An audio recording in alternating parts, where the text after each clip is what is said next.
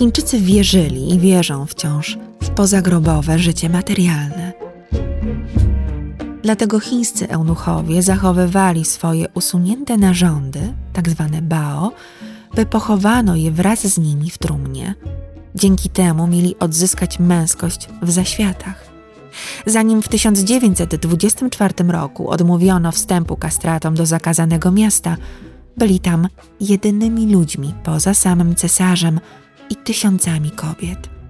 Jak zabezpieczano się, by żaden mężczyzna nie został przez przypadek czy układ zatrudniony na dworze? Otóż co roku odbywały się kontrole. Każdy z eunuchów musiał pokazać swój skarb, czyli wykastrowane genitalia, odkupione od kastratora i zamknięte w słoju.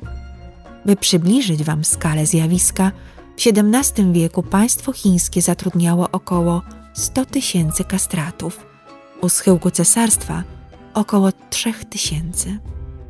Jeśli w jakikolwiek sposób eunuch zgubił utraconą męskość, musiał kupić nowy skarb lub od kogoś pożyczyć odciętego penisa i jądra.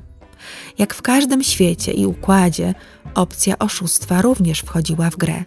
Niewykastrowany facet mógł taki słój nielegalnie zdobyć za odpowiednią opłatą i tym samym dostać się na dwór cesarza, do pałacu z tysiącami cesarskich nałożnic. Wyobraźcie sobie, że w świecie chrześcijańskim również starano się zebrać wszystkie członki i poskładać w grobie. Jeśli jakiś rycerz stracił nogę na polu bitwy, zabierano i nogę, by pochować ją wraz z nim, a wszystko po to, by na sądzie ostatecznym odrodzić się z popiołów w pełnej wersji, ze wszystkimi kończynami na miejscu. Stąd tak wielką karą było rozczłonkowanie podczas tortur, na przykład rozrywanie końmi, i odmowa pogrzebu wszystkich członków w jednym grobie na poświęconej ziemi. Wyjątek stanowili święci, których różne części ciała przeznaczano na relikwie, ale to już zupełnie inna opowieść. Obecnie nikt nie zwraca po operacji usuniętych organów, przynajmniej mnie nikt o zdanie nie pytał.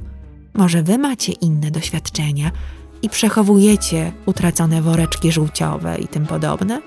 Nie tylko na wieczną pamiątkę.